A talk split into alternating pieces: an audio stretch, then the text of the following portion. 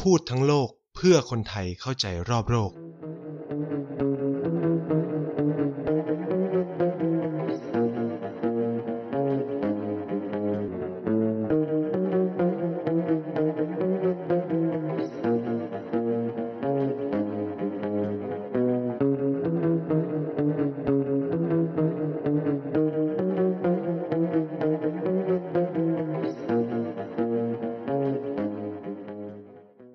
สวัสดีครับ สวัสดีแฟนๆรายการพูดทั้งโลกทุกๆท่านนะครับ กลับมาพบกับไนท์เช่นเคยนะครับสำหรับวันนี้เราอาจจะมีเสียงฝนแทรกเข้ามานิดนึงนะ ถ้าแบบตัดได้ไม่ครบเลย อาจจะมีเสียงฝนแทรกนะครับ เพราะว่าตอนนี้เนี่ยไนท์มาอยู่ที่ชัยภูมินะฮะก็เป็นช่วงเดียวกับที่พายุโพดุลเหรอใช่ไหมพายุโพดุลมั้งเข้าพอดีเลยนะก็คือแบบฝนตกทั้งวันเลยเว้ยแบบ ตกตั้งแต่ตั้งแต่เมื่อเช้ามืดแล้วเนี่ย จนจนนี่คือแบบมาอัดตอนกลางคืนก็ยังแบบตกอยู่เลยนะครับ แต่ถ้าไม่ได้ยินเสียงฝนก็คิดซะว่าผมกำลังรายงานสถานการณ์พายุโพดุลที่ภาคอีสานอยู่นะครับ ก็คาดว่าพายุจะจะหมดไปในประมาณไม่วันพรุ่งนี้ก็อ่าเมื่อลืนนะ ตอนนี้น่าจะเป็น depression แล้วไหมเป็นพายุโซนร้อนธรรมดาเป็น depression และจากโซนร้อนเป็น depression แล้วนะครับอ่าสำหรับ สัปดาห์นี้อย่างที่เกริ่นไปแล้วก่อนหน้าว่า เออ วันเนี้ยจะมาคุยเรื่องเกี่ยวกับการปฏิวัติวัฒนธรรม เพราะรอบที่แล้วเนี่ยผมคุยเรื่องเกี่ยวกับ Gate Leap Forward ใช่ไหมการนโยบายการผลักดันเพื่อความก้าวหน้าของจีนที่เหมาเป็นคนดำเนินนโยบาย ซึ่งปรากฏว่ามันไม่ได้ประสบความสำเร็จ เท่าที่ควรนะ เรียกได้ว่าล้มเหลวเลยแหละ มันไม่เรียกว่าประสบความสำเร็จเลย มันล้มเหลวแบบ เออเรียกได้ว่าสร้างหายนะ ขนาดใหญ่ให้กับสังคมจีนเหมือนที่ไนท์เล่าไปก่อนหน้านี้เนาะว่าแบบ เออมันทำให้เศรษฐกิจถดถอย แล้วก็มีคนตายแบบเป็นจำนวนมากเลยจากความผิดพลาดทั้งนั้นนะครับ ซึ่งเออไอตัวความผิดพลาดเนี่ยเออมันเกิดจากการที่เหมาเนี่ยออกนโยบายโดยที่แบบขาด องค์ความรู้ทางด้านเศรษฐศาสตร์ที่ดีเพียงพอแล้วก็ไม่ได้ปรึกษาหารือใครนะคือมือเศรษฐกิจของเหมาเนี่ยต้องพูดว่าคือคุณคุณที่ชื่อว่าเออหลิวเฉาฉีอ่าหลิวเฉาฉีเนี่ยเป็นมือเศรษฐกิจคนสำคัญของเหมานะครับ ซึ่งต่อมาเนี่ยเอ่อทั้งคู่เนี่ยก็มีปัญหากันนะครับพอมีปัญหากันเนี่ยก็มองกันคนละแบบอ่าต้องใช้คำนี้ว่าเขามองกันคนละแบบนะครับ คือ คนนึงเนี่ย เออ คนนึงเนี่ยก็จะเป็นนักปฏิรูปเศรษฐกิจ อีกคนนึงก็จะเป็นแบบอ่านักการปฏิรูปทางการเมือง แล้วก็มองเรื่องแบบเศรษฐเขาเรียกว่าเศรษฐกิจแบบคอมมิวนิสต์เป็นสำคัญหรืออะไรเงี้ย คือจริงๆหลิวเฉาฉีก็มองเรื่องเศรษฐกิจแบบสังคมนิยมหรืออะไรอย่างงี้นะ แต่ว่าไม่ได้แบบ hardcore ไปถึงขนาดที่แบบเออ มันต้องแบบไปภาคสังคมภาคอะไรเงี้ย เอ่อ แต่ด้วยความที่เขาไม่มีอำนาจนะครับ ก็เรียกว่า อำนาจหรือแรงหนุนของเขาไม่เพียงพอเมื่อเทียบกับเหมาเจ๋อตุงเนี่ยก็ส่งผลให้เขาก็ต้องหลุดออกจากตำแหน่งไปนะครับ แล้วก็ทำให้เหมาเจ๋อตุงเนี่ยก็ขึ้นมามีอำนาจแบบสมบูรณ์แบบนะครับเออหลังจากที่เขาเรียกว่านโยบาย Get Leap Forward ของเหมาเจ๋อตุงเนี่ยล้มเหลวใช่ไหมก็นำมาซึ่งการเขาเรียกว่า ความเขาเรียกว่าความไว้เนื้อเชื่อใจที่ตกต่ำลงของ ของกลุ่มที่เป็นพรรคพวกของเหมานะครับ ที่ส่วนใหญ่เนี่ยก็จะเป็นนักปฏิวัติอะไรทั้งหลายเนี่ย ในขณะที่กลุ่มอย่างพวกนักปฏิรูปเศรษฐกิจ อย่างพวกเติ้งเซียวพิงหลิวลิวเฉาชีอะไรเงี้ยก็กลายเป็น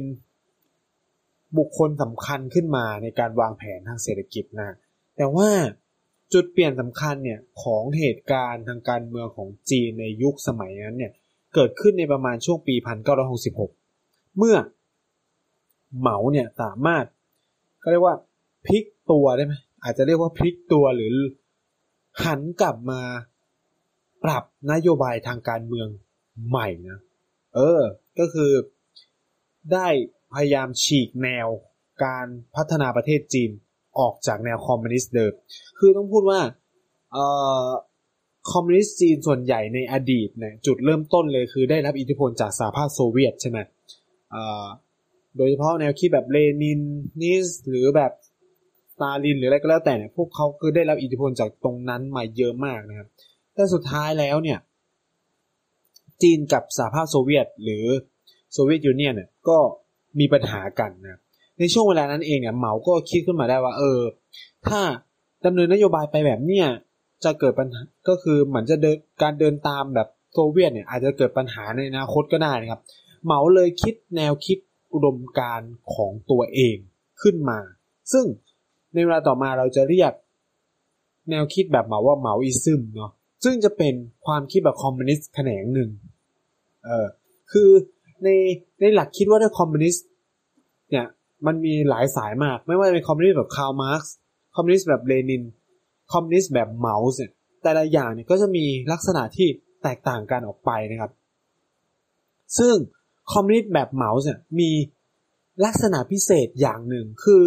หลักคิดว่าเรื่องคอมมิวนิสต์คอมมิวนิสต์เนี่ยมันมีพื้นฐานสำคัญคือเรื่องคลาสใช่ไหมหรือชนชั้นนะครับ ชนชั้นเป็นพื้นฐานสำคัญของการต่อสู้ ในหลักคิดว่าเรื่องคอมมิวนิสต์คือ มันต้องสลาย คือในลักษณะแบบคาร์ลมาร์กซ์เนี่ยก็จะบอกว่าเออแบบพวกกลุ่มทุนเนี่ยมันกดขี่แรงงานนู่นนี่นั่นใช่ไหม คือคอมมิวนิสต์แบบคาร์ลมาร์กซ์วางอยู่บนพื้นฐานของการสร้างสมดุลหรือสร้างความเท่าเทียมระหว่างแรงงานกับนายทุนในโลกอุตสาหกรรม คือแนวคิดของของคาร์ลมาร์กซ์เนี่ยมุ่งเน้นให้แบบประเทศอุตสาหกรรมต่างๆ เนี่ย เอาไปปรับใช้ไว้แต่ใน in fact เนี่ย มันแทบไม่มีประเทศอุตสาหกรรมไหนเลย เอาแนวคิดคอมมิวนิสต์แบบคาร์ลมาร์กซ์ไปใช้ แต่การปฏิวัติคอมมิวนิสต์ดันไปเกิดขึ้นในประเทศเกษตรที่มี เกษตรกรเป็นคนส่วนใหญ่ เช่น ในรัสเซียหรือสหภาพโซเวียตในเวลาต่อมาเนี่ยก็มีการปฏิวัติโดยเลนิน คือเลนินก็จะมีแนวคิดของเขาอีกแบบหนึ่ง ซึ่งเป็นการปรับประยุกต์แนวคิดแบบเหมานะคะเอ้ยไม่ใช่ดิ เป็นแนวคิดแบบคาร์ลมาร์กซ์ซึ่งเขาก็จะปรับประยุกต์ของเขาให้เข้ากับรัสเซียไปนะครับไอ้เรื่องแนวคิดแบบคอมมิวนิสต์เนี่ยมันคือกว้างมาก เดี๋ยวเรา มันคุยได้แบบ episode หนึ่งเลยอะแบบซึ่ง เดี๋ยวค่อยมาคุยกันตรงนั้นละกัน แต่ในขณะเดียวกันเนี่ยของจีนเนี่ยก็ follow หรือแบบตามแนวของพวกรัสเซียเลยครับอ่หรือสหภาพโซเวียต แต่ว่าสุดท้ายแล้วเนี่ยเหมาก็มาคิดว่าเออมันมันไม่เหมาะกับสังคมวัฒนธรรมแบบจีน เหมาก็เลยคิดว่า เออฉันก็ควรมีแนวคิดของตัวเองครับ ก็นำมาซึ่งการผลักดันอุดมการคอมมิวนิสต์แบบเหมาขึ้นมา และหนึ่งใน กุญแจสำคัญของคอมมิวนิสต์แบบเหมานั่นก็คือ cultural revolution หรือการปฏิวัติวัฒนธรรม เพื่อที่จะสร้างวัฒนธรรมแบบใหม่ขึ้นมา สร้างสังคมแห่งความเท่าเทียมขึ้นมา สร้างสังคมใหม่ของจีนขึ้นมา นี่คือ ideology แบบเหมานะฮะคือคือมันเป็นแบบอุดมการแบบเหมาอะ คือเหมาคิดว่าการปฏิวัติวัฒนธรรมจะทำให้คนเสมอกันเท่ากัน แล้วก็เข้าสู่สังคมใหม่ คือ คือพูดคือใครถ้าใครถ้าใครแบบอยู่กับคนที่ศึกษาคอมมิวนิสต์หรือเราเคยดูหนังเรื่องแบบเกี่ยวกับคอมมิวนิสต์มันจะมีคาว่าสังคมใหม่ยุคใหม่อะไรเงี้ยเยอะมากนะครับเอ่อเนี่ยมันเป็นไอเดียสำคัญเนาะของแนวคิดของพวกคอมมิวนิสต์ว่าเออไอสังคมที่เราอยู่เนี่ยมันไม่ดีนะ เราจะต้องเข้าไปเปลี่ยนเข้าไปปฏิวัติ ด้วยวิธีการต่างๆ เพื่อให้เราก้าวเข้าไปสู่สังคมใหม่ ซึ่งสังคมใหม่อาจจะแบบไม่มีชื่อแท้นะครับ เรียกกันเป็นเพื่อนกันหมด มันก็จะมีคำว่าคอมราดใช่ไหมที่แปลว่าสหาย ทุกคนมันเหมือนเท่ากันหมดเนี่ยเมื่อเรียกกันว่าสหายสหายสหายใช่ป่ะเออ สหายแสงใช่ป่ะเออใช่ป่ะคือสหายอ่าสหายนั่นสหายนี่เลยทุกคนมันเหมือนเท่าเทียมกันหมดเลย นี่คือแบบเป็นไอเดียมากๆคอมราดเนี่ยแบบ นี่คือไอเดียของพวกคอมมิวนิสต์เลยเอ่อการปฏิวัติวัฒนธรรมเนี่ยมันเกิดขึ้นในปีพันเก้าร้อยหกสิบหก ไอเดียสำคัญเนี่ยคือการล้างบางพวกที่มีความคิดแปลกแหวกแนวต่อต้าน อุดมการณ์แบบเหมานะฮะคือ หมายความว่าไงคือคอมมิวนิสต์แนวคิดคอมมิวนิสต์ในจีนต้องมีหนึ่งเดียว คือความคิดแบบเหมาเท่านั้นเข้าใจเออ แนวคิดแบบอื่น ถือว่าผิดหมด ฉะนั้นทุกคนต้องเชื่อแบบ เหมาเท่านั้น คอมมิวนิสต์ที่ถูกต้องคือคอมมิวนิสต์แบบเหมาฉะนั้นเนี่ยในช่วงการปฏิวัติวัฒนธรรมเนี่ย เอาเฉพาะสามปีแรกนะพันเก้าร้อยหกสิบหกถึงพันเก้าร้อยหกสิบเก้าเนี่ย หลายคนอาจจะคิดว่า เฮ้ย พวกที่โดนก่อนนี่คือแบบชาวบ้านตะสีตะสาคำตอบคือไม่ใช่นะครับ กลุ่มแรกที่โดนเล่นงานในการปฏิวัติวัฒนธรรมเนี่ย ก็คือคนในพรรคคอมมิวนิสต์นั่นเอง เออ คุณเชื่อหรือเปล่าว่า คุณคุณผู้ฟังลองคิดว่า68%ของคณะกรรมาธิการกลางพรรคคอมมิวนิสต์แห่งประเทศจีนเนี่ย ถูกเล่นงานเลยครับ ปลิวนะครับปลิวอะปลิวออกจากคณะกรรมาธิการ68%หายไปเกินครึ่งนะในขณะที่73%ของโพลิตบูโรอะซึ่งมันเป็นแบบโพลิตบูโรมันเหมือนแบบเป็นสภาใหญ่เป็นแบบคณะกรรมาธิการใหญ่ของพรรคคอมมิวนิสต์อะที่คอนโทรลอะไรต่างๆ อีกทีนึงอะ 73%โดนเล่นงานนะครับ ในขณะที่86%ของเลขาธิการพรรคประจำตำบลอำเภอหรือรัฐต่างๆ เนี่ยสุดท้ายคือโดนเล่นงานครับ โดยกระบวนการต่างๆ ในการปฏิวัติวัฒนธรรมไม่ว่าจะเป็นการไปถูกประนามชี้หน้าดาการถูกยิงเป้าหรืออะไรคือในขั้นร้ายแรงสุดอะนะ ก็คือมากกว่าครึ่งหมดเลยนะครับ จนจนมี นักวิเคราะห์หรือนักวิจัยจำนวนมากทางด้านประวัติศาสตร์เขามองว่าการปฏิวัติวัฒนธรรมเนี่ยเอาข้าจริงแล้วมันเป็นการพยายามผนวกรวมอำนาจของเหมาเจ๋อตุงกลับมาหลังจากสูญเสียไปในช่วงการผลักดันนโยบาย Great Leap Forward นั่นเองนะเนี่ยมันเลยเป็นเรื่องต่อกันมาว่าทำไมหลายคนก็สงสัยว่าเออทำไมผมต้องไปเล่า Great Leap Forward จริงๆ แล้วก็คือว่าเหมาเนี่ยสูญเสียอำนาจของตัวเองไปในยุคการพัฒนาเศรษฐกิจ ไอ้ Get Leap Forward ที่กินเวลาแบบสิบกว่าปีใช่ไหมแล้วสถานะทางการเมืองตัวเองก็ค่อยๆ หลุดหายไปนะครับ โดยเฉพาะการสวิงของอำนาจที่ถูกพ่องพร่องพร่องทะพร่องถ่ายพร่องถ่ายพร่องเอ่อถูกถ่ายเท ถูกถ่ายเทไปในกลุ่มของพวกปฏิวัติทางเศรษฐกิจไม่ว่าจะเป็นหลิวเฉาชีหรือพวกเติ้งเสี่ยวผิงนะครับ การปฏิวัติวัฒนธรรมก็เลยเกิดขึ้นเพื่อเล่นงานคนกลุ่มนั้นที่อยู่ตรงข้ามเหมานั่นเองนะก็จะเห็นว่าคนในพรรคคอมมิวนิสต์จำนวนมากคือกระเด็นถูกเล่นงานนู่นนี่นั่นซึ่งกลไกสำคัญเนี่ยกลไกสำคัญของการปฏิวัติวัฒนธรรมคือการใช้นักรบแดง หรือเยาวชนแดงทั้งหลายเนี่ยก็คือพวกเรดการ์ดก็ถูกผลิตสร้างขึ้นมา เชื่อหรือไม่ว่าในเวลานี้เนี่ย กลุ่มปัญญาชนจีนที่เป็นนักสังคมนิยมกว่าสองแสนคนครับ ถูก persecute จะบอกว่าไงเดีย persecute คือแบบก็ก็คือโดดโดดเล่นงานโดย cultural revolution เนี่ย ด้วยกระบวนการต่างไม่ว่าจะเป็นการก้อนผมเอ่ยการประนามเอ่ยคือมันมีกระบวนการในการจัดการตรงเนี้ยเยอะแยะมากมาย ประชาชนเองเนี่ยก็ถูกเล่นงานไม่ ไม่มากก็น้อยคือ สุดท้ายแล้วเนี่ยแนวคิดหลักคือทุกคนต้องคิดแบบเหมาคิดเหมือนกันหมดนะครับเอ่อใครคิดต่างก็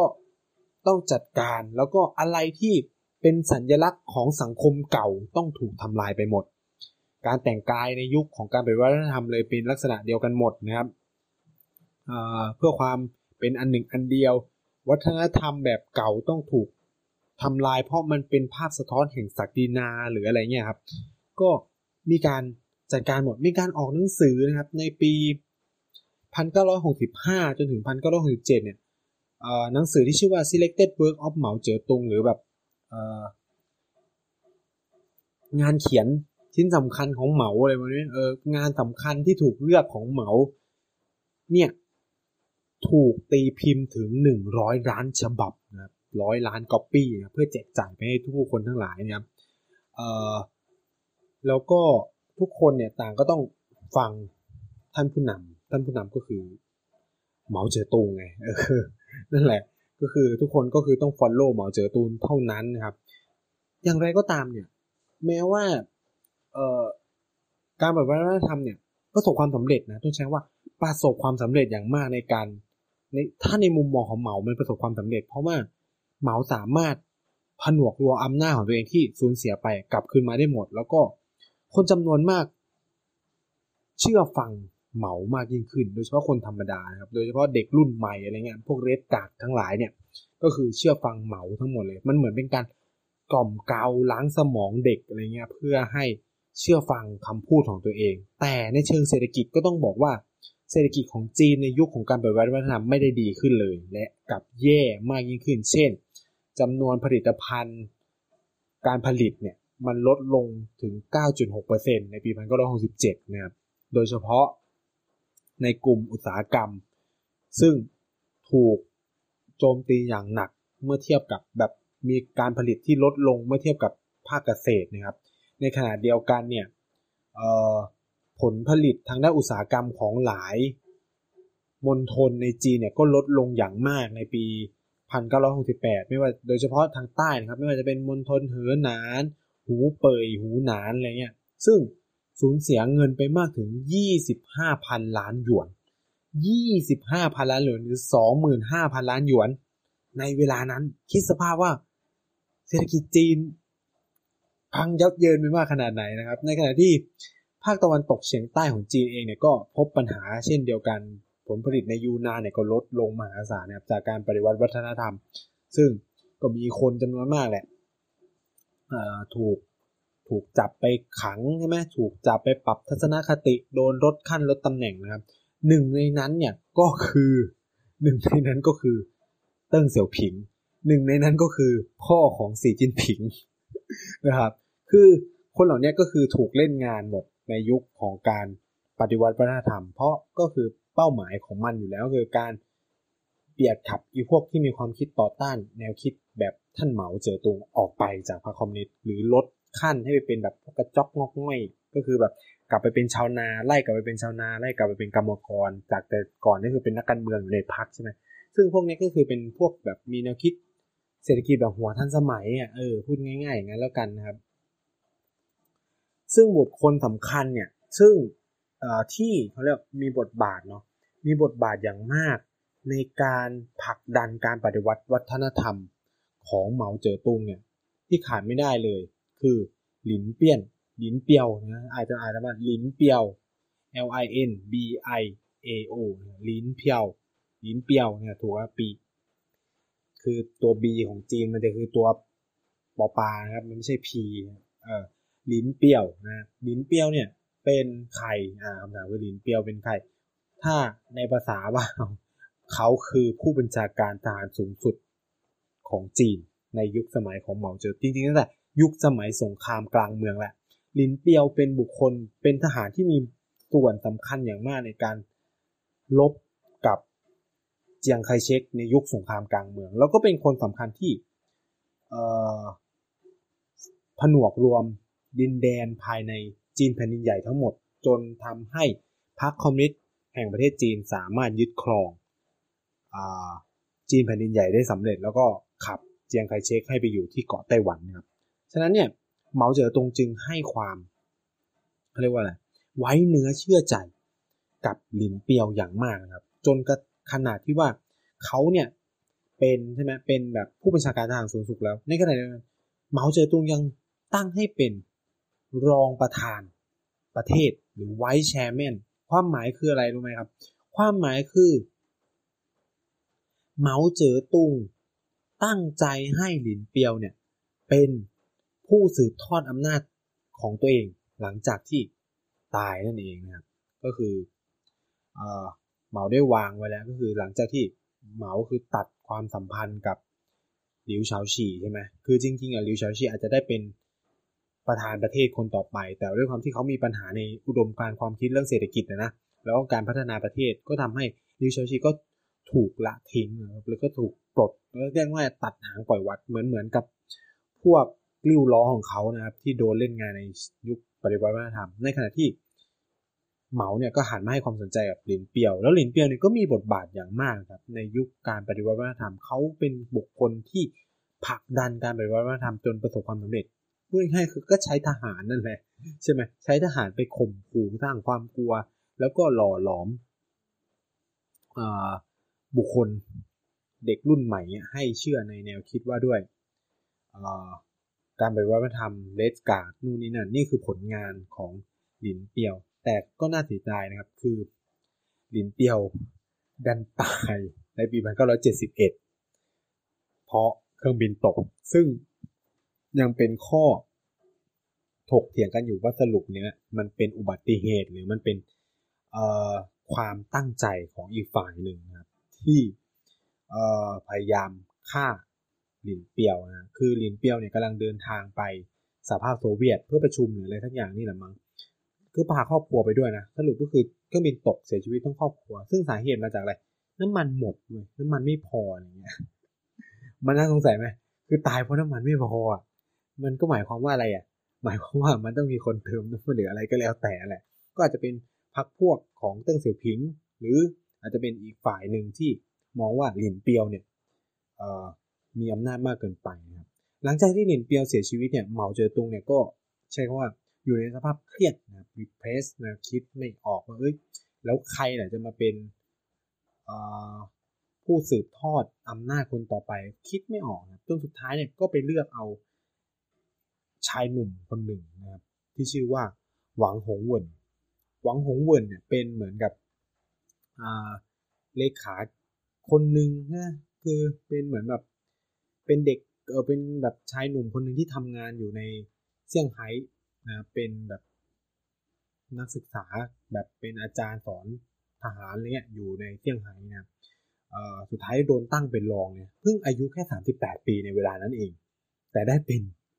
รองประธานประเทศ รองประธานพรรคไวท์แชร์แมนรอบเดอะพาร์ตี้รองประธานพรรคเออซึ่ง ภูมิหลังเนี่ยก็ไม่ได้มีการศึกษาดีอะไรด้วยนะคือเป็นชาวนาแล้วต่อมาก็ไปทำงานเป็นแรงงานในโรงงานเลยคือคือพูดง่ายๆว่าเขาก็คือเติบโตมาในในแบบพื้นเพชาวบ้านธรรมดาเนี่ยแต่ว่าสิ่งสำคัญคือหวังหงเวินซึ่งผมต่อไปจะเรียกว่าหงเวินหงเวินเนี่ยดันมีสายสัมพันธ์หรือความใกล้ชิดกับเจียงชิง เจียงชิงคือใครใช่ไหมเจียงชิงก็คือเมีย เมียของเหมาฉือตุงนั่นแหละ ซึ่งนางเนี่ยมีอำนาจมาก เพราะว่าในเวลานั้นเนี่ยประมาณปีพันเก้าร้อยเจ็ดสิบกว่าเนี่ยเหมาเจ๋อตุงสุขภาพเริ่มไม่ดีแล้วเอาจริงตั้งแต่เปลี่ยนเปียวตายเนี่ยเขาก็มีสุขภาพที่ถดถอยมากขึ้น มีความเครียดมีอะไรเงี้ย เมื่อสองคนนี้เริ่มจับมือกัน แล้วก็ ปรากฏว่าเจียงชิงเนี่ยก็ไปร่วมมือกับ อีกสองคนสำคัญนั่นคือจางชุนเฉียวนะครับจางชุนเฉียวแล้วก็เหยาหวนหยวนนะซึ่งสองคนเนี่ยมีความสามารถพิเศษ หรือแบบเป็นบุคคลที่ทำงานเรื่องการโฆษณาชวนเชื่อในพรรคคอมมิวนิสต์จีนอยู่แล้วนะครับ เมื่อทั้งสี่คนมารวมกัน สายสัมพันธ์เกิดขึ้น เกิดเป็นขั้วอำนาจใหญ่ในพรรคคอมมิวนิสต์จีน ซึ่งต่อมาเรารู้จักกันในชื่อว่า แก๊งออฟโฟอ่านะครับคือแก๊งทั้ง4นี่แหละแก๊งออฟโฟเนี่ยคือมีบทบาทอย่างมากเลยนะ ในประมาณปี 1972 ถึง 76 ช่วงที่เหมาเจอตรงแบบอ่อนแอมากเนี่ยแก๊งออฟโฟคือคลองประเทศ เรียกว่าคลองประเทศจีนนะฮะในเวลาเนี้ยเราก็ใช้มาตรการแบบการบริวัติวัฒนธรรมอย่างรุนแรงมากๆนะครับ แต่ สิ่งที่น่าสนใจก็คือว่า แม้เอ่อ Gang of Four จะ control อำนาจได้มากแค่ไหนเนี่ย แต่ว่าขั้วทางการเมืองในพรรคคอมมิวนิสต์จีนก็ยังมีแบบหลากหลายมาก กลุ่มกลุ่มของเติ้งและโจวเอินไหลเนี่ยก็ยังคงมีอิทธิพลนะครับ อยู่มากแล้วก็สุดท้ายเนี่ยก็ยังสามารถกลับมาได้ กลับมามีอำนาจได้ในช่วงประมาณปลาย ปีพันเก้าร้อยเจ็ดห้านะครับ คือคนถามว่าปฏิวัติวัฒนธรรมเนี่ย คนในเวลานั้นทำอะไรบ้างครับ คืออันนี้ผมยกตัวอย่างงานวิจัยบางส่วนแล้วกันของตัวเองครับ คือผมทำเรื่องอิทธิพลของการปฏิวัติวัฒนธรรมของจีนต่อทิเบต ซึ่งมีส่วนต่อภาพทัศน์หรือฉากทัศน์ของการเมืองแล้วก็วัฒนธรรมและสังคมทิเบตในจีนปัจจุบันเนาะรวมถึงแม้กระทั่ง คือผมทำ comparative study นะเป็นแบบเป็นการศึกษาเปรียบเทียบ เปรียบเทียบกับความเปลี่ยนแปลงทางสังคมของคนทิเบตในในในอินเดียด้วยนะครับ เราดูความเปลี่ยนแปลงคือคือต้องบอกว่าการเปลี่ยนแปลงวัฒนธรรมมีอิทธิพลอย่างมากนะครับต่อต่อความเปลี่ยนแปลงเชิงสังคมและวัฒนธรรมของทิเบต คือทิเบตเนี่ยถือได้ว่าได้รับอิทธิได้รับผลกระทบอย่างรุนแรงมากจากแนวคิดว่าด้วยการปฏิวัติวัฒนธรรมหนึ่งในนั้นเลยเนี่ยคือหลายคนอาจไม่ทราบว่า องค์ปัจเจลามะ ปัจเจลามะคือผู้นำอันดับสองรองจากดาลายลามะเนาะ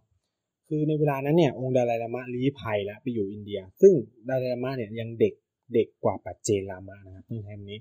คือที่เบตเขาจะมีความเชื่อเรื่อง reincarnation หรือการกลับชาติมาเกิดอะไรเงี้ยประมาณนี้คือปัจเจลามะจะเป็นคนเลือกดาลายลามะคนต่อไปดาลายลามะจะเป็นคนพยากรณ์ว่าปัจเจลามะคนต่อไปจะเป็นใครอะไรประมาณนี้เขาก็สลับกันไปกันมานะครับ คือมันก็จะแต่ว่าแรงทางอำนาจในการปกครองดาลายลามะจะใหญ่กว่าต้องพูดคำนี้ คือในเวลานั้นเนี่ยการแบบวัฒนธรรมเนี่ยปรากฏว่าอองค์ปัจเจลามะเหมือนเขียนหนังสือฉบับหนึ่งครับเป็นที่ที่มีความสำคัญต่อประวัติศาสตร์ที่เบสมากๆ เราจะเรียกกันว่าเออเขาเรียกว่าอะไรเป็น เจ็ดหมื่นตัวอักษรเพื่อการแบ่งแยกอะไรประมาณนี้อืม ซึ่งเขียนโดยปัจเจลามะองค์ที่สิบนะครับ องค์ที่สิบปัจจุบันนี้คือองค์ที่มีองค์ที่สิบเอ็ดแล้ว แต่ว่าในมุมของทิเบตนะไม่เจอ ในมุมของจีนจีนทิเบตมีแล้วมีแล้ว เออ ซึ่งอะก็ยังมีข้อถกเถียงกันอยู่นะ คือ องค์ปัจเจลามาเขียนเขาเรียกว่า แนวนโยบายเสนอให้กับเหมาเจ๋อตุงในการทำเรียกว่าสร้างความสมานฉันท์ระหว่างคนจีนพรรคคอมมิวนิสต์กับคนทิเบตว่าจะอยู่กันยังไง ต้องมีการปฏิรูปยังไงนู่นนี่นั่นอะไรประมาณซึ่งต่อมาเนี่ย Red Guard ก็มองว่าเนี่ยเป็นความท้าปันเชนลามะพยายามท้าทายนะพยายามท้าทายความคิดแบบเหมาพยายามท้าทายความคิดแบบคอมมิวนิสต์ทีนี้เกิดขึ้นคือ พวก Red Guard ก็ไปเอาปันเชนลามะมา ให้โดนประณาม เออ ก็คือมันเป็นการแบบลักษณะมันคือการเอาคนมายืนแบบเอาเชือกไพ่หลังแล้วก็ก้มหัวแล้วก็แบบเขียนอะไรนู่นนี่นั่น แล้วก็มีคนมาชี้หน้าด่าปานู่นปานี่ใส่นะครับ ซึ่งคนที่ทำก็คือเด็กที่เบสที่โดนล้างสมองอยู่ในพื้นที่นั้นแหละ แล้วก็สุดท้ายก็เป็นเดทการ์ดคือในยุคการปฏิวัติวัฒนธรรมในที่เบสเนี่ยเกิดอะไรขึ้นบ้างครับ วัดวาอารามโดนเผาเรียบนะครับ มีการเอา คำพีโบลงโบราณออกมาเผาหมดเลยนะ เผาทิ้งหมดเลย เพราะว่ามันเป็นสังคมเก่าไงมันเป็นสังคมเก่าก็เผาเผาเผาเผาเผาทิ้งหมดเลยรัฐบาลคอมมิวนิสต์จีนเนี่ยก็ผลักดันให้พวกพระพวกชีเนี่ยแต่งงานกันนะครับต้องแต่งงานก็คือทำลายศาสนาเละเลย เพราะว่าเหมารู้นี่ หรือแก๊งออฟโฟรู้นี่ว่ารากเหง้าสำคัญของวัฒนธรรมแบบที่เบสก็คือศาสนาพุทธแบบวัชรยาน ซึ่งมันเป็นแก่นสำคัญที่ทำให้คนพวกเนี้ย ต่อต้านจีนใช่ไหมก็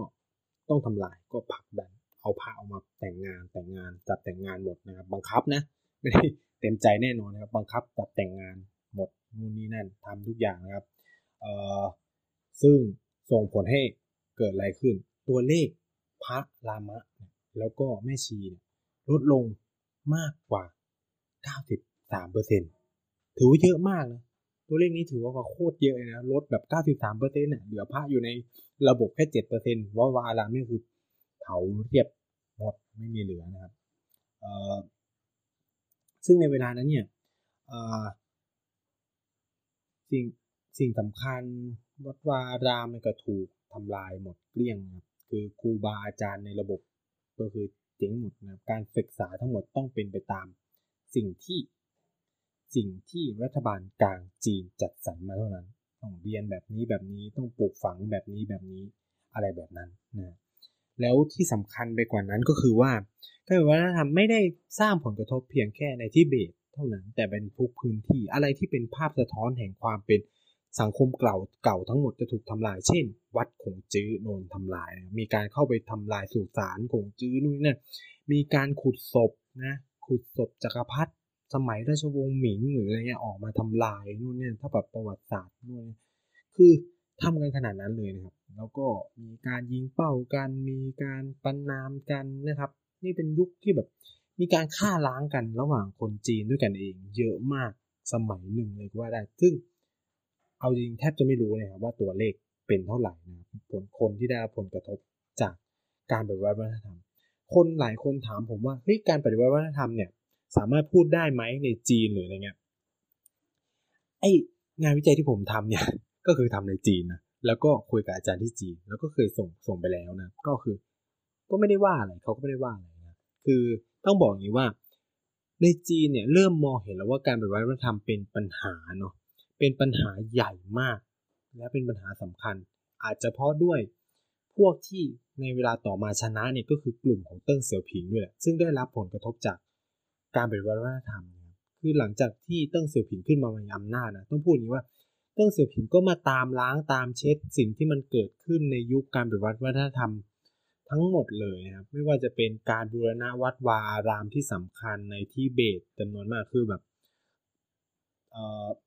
เติ้งก็มีแต่ถามว่าที่เบตเป็นเอกราชได้ไหมคำตอบคือไม่ได้นะก็คือแต่ว่าก็คือพยายามดึงให้คนทิเบต กลับมาเป็นส่วนหนึ่งของจีนแบบเต็มใจ โดยไม่ใช่แบบเป็นการบังคับมากกว่าต้องพูดคำนี้ เออเติ้งพยายามทำหลาย ๆ อย่างเพื่อลบล้างสิ่งที่มันเกิดขึ้นจากการปฏิวัติวัฒนธรรมในยุคสมัยของเหมาในช่วงปลายเนี่ยที่มันสร้างรอยแผลให้คนเยอะแยะมากมายครับในทุกวันนี้ก็ยังมีเห็นไหมเด็กรุ่นในยุครุ่นการปฏิวัติวัฒนธรรมเนี่ย ซึ่งตอนนี้ก็เป็นผู้ใหญ่หลายคนแล้วนะ ก็ออกมาขอโทษขอโพยอาจารย์ที่ยังมีชีวิตอยู่ว่าในเวลานั้นไม่น่าไปทำแบบนั้นเลย ไปหาดูสารคดีได้นะครับ อันนี้ยังสารคดีพวกนี้คือไปถ่ายทำในจีน มีการเผยแพร่ในจีนด้วยนะ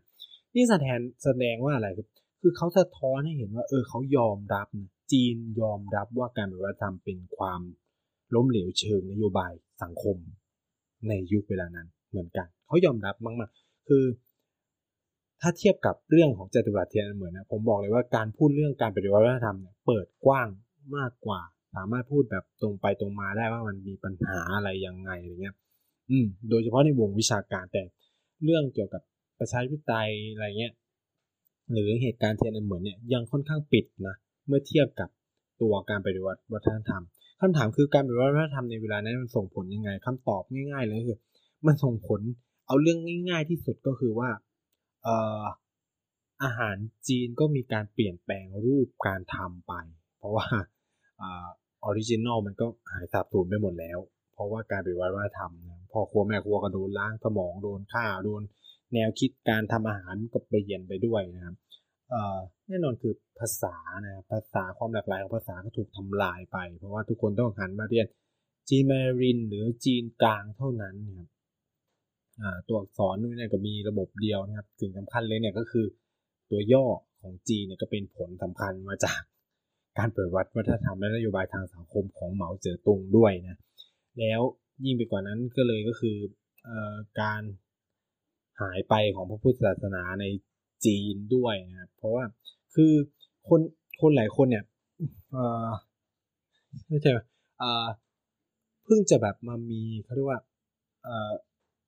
มาตื่นตัวจริง ๆ คนเริ่มมาตื่นตัวกับประเด็นเรื่องอุยกูร์เยอะนะว่าเออมันเป็นการ dehumanize มีการลดทอนคุณค่าอะไรอยากบอกว่าทิเบตเจอมาก่อนแล้ว และยังคงเจออยู่ แต่ไม่มีใครพูดถึงทิเบตเลย เป็นอะไรที่น่าสนใจมาก เป็นอะไรที่น่าสนใจมาก คือทิเบตเจอในลักษณะเดียวกัน แบบเดียวกันทุกอย่างนะครับ มีการตั้งค่าย มีการแบบ หล่อหลอมโน่นนี่นั่นนะครับ เป็นเวลานานมาก แล้วจีนผมมุ่งพูดว่าจีนค่อนข้างประสบความสำเร็จ คือสิ่งที่เกิดขึ้นในอุยกูร์คือ Tibetan model หรือทิเบตโมเดลที่จีนทำเมื่อประมาณ 20 ปีที่แล้วนะแล้วประสบความสำเร็จ คือคนทิเบตยุคใหม่ในเวลานี้ รักชื่นชมจีน อย่างมากคือจะต่างจากทิเบตันรีฟูจีนะครับมีความต่างกันแบบเห็นได้ชัด คือโดยเฉพาะพวกที่เกิด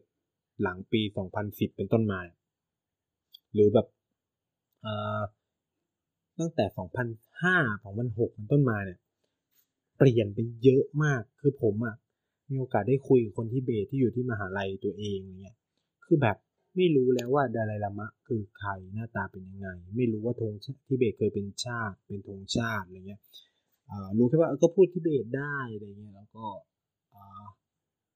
ก็เคารพนับถือปัจเจรามะ ซึ่งตั้งโดยรัฐบาลจีนนะครับเอ่อจะต่างมากกับคนที่เบตที่เป็นคนที่เบตอพยพโอ้ก็จะเกลียดจีนมากรุ่นนี้นั่นอะไรเงี้ยก็คือมันเหมือนปลูกฝังกันมารุ่นต่อรุ่นตั้งแต่รุ่นปู่รุ่นพ่อรุ่นอะไรที่อพยพมา เพื่อนผมเนี่ยที่เป็นคนที่เบตที่อพยพมาจากที่เบตเนี่ยคือมันเป็นคนทิเบตที่เกิดและเติบโตในทิเบตของจีนและหนีมาเว้ยโคตรโหดแล้วหนีมาอยู่ อินเดีย ในช่วงประมาณปี 2010 2006 มั้งเออ 2006 2007นี่แหละมันก็คือหนีมา มันหลังจากที่แบบ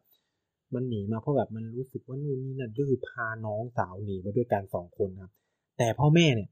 ยังอยู่ในทิเบตนะเว้ย แล้วก็ทั้งสองคนเนี่ย คือทั้งอีพี่น้องแล้วก็พ่อแม่ ถ้าจะเจอกันก็คือบินไปเที่ยวเนปาลเพราะว่าคนจีนเข้าอินเดีย คนอิ คนจีนที่เป็นทิเบตเข้าอินเดียก็จะยากมาก เพราะว่าเขาก็กลัวว่าจะไม่กลับนะครับกลัวอันนี้คนที่อินเดียก็จะกลัวแบบนั้น ในขณะที่อีทิเบตเนี่ยกลับไปจีนไม่ได้แน่นอน เพราะว่ามันน่าจะเบรกแบ็กลิดแล้วนะครับก็เลยบินไปเนปาลอ่าก็คนละครึ่งทางก็เจอกันได้โอ้โหมันเป็นเรื่องที่แบบ โคตร Amazing แล้วโคตรน่าเศร้าเลยจริง เออผมเล่าแบบตลกนะแต่แบบพอตอนฟังนี่คงแบบโห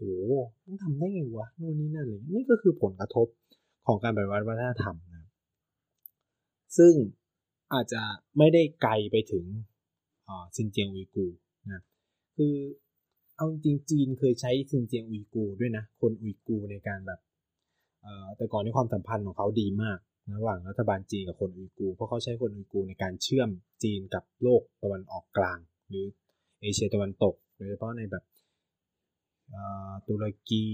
ซาอุดีนู่นนี่นั่นว่าแบบเออเนี่ยฉันเลสเปกศาสนาอิสลามนู่นนี่นั่นนะครับ แต่ว่าพอมันเกิดสิ่งที่เราเรียก extremism นะครับ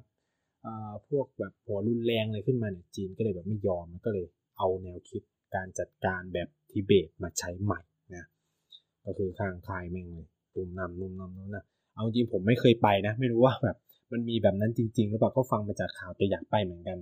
อย่าไปดู คือซินเจียงไม่ การไปซินเจียง ไปง่ายกว่าไปที่เบตอีกนะ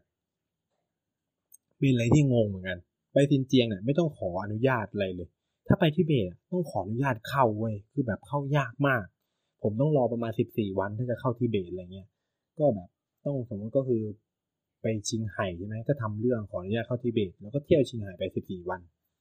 ไม่รู้ว่าตอนนี้คือแบบฟาสแท็กหรือเจ็ดวันหรือยังอะไรเงี้ย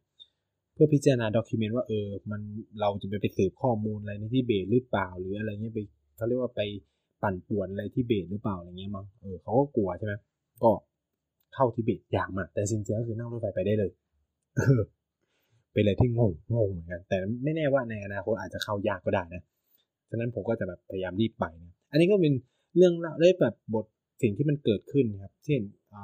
หลายอย่างก็หายสับสนไป ในการปฏิวัติวัฒนธรรม ยุคนั้นประวัติศาสตร์คัมภีร์ประวัติศาสตร์ หรือหนังสือประวัติศาสตร์ในเวลานั้นก็อาจจะถูกเผาถูกทำลายไปด้วยในช่วงการปฏิวัติวัฒนธรรมและนี่ก็คือผลลัพธ์สำคัญของการปฏิวัติวัฒนธรรมจีน ซึ่งมีผลจนกระทั่งถึงปัจจุบันนี้นะครับโดยเฉพาะ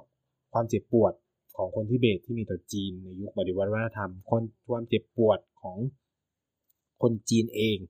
ในยุคการปฏิวัติวัฒนธรรม แล้วก็ สิ่งสำคัญก็คือเอ่อมันสร้างรอยแผลเนาะมันสร้างรอยแผลความเกลียดชังระหว่างคนจีนกันเองในช่วงเวลานั้นนะครับ โดยเฉพาะการเยียวยาทางจิตใจกลุ่มเยาวชนเลดการ์ดที่แบบ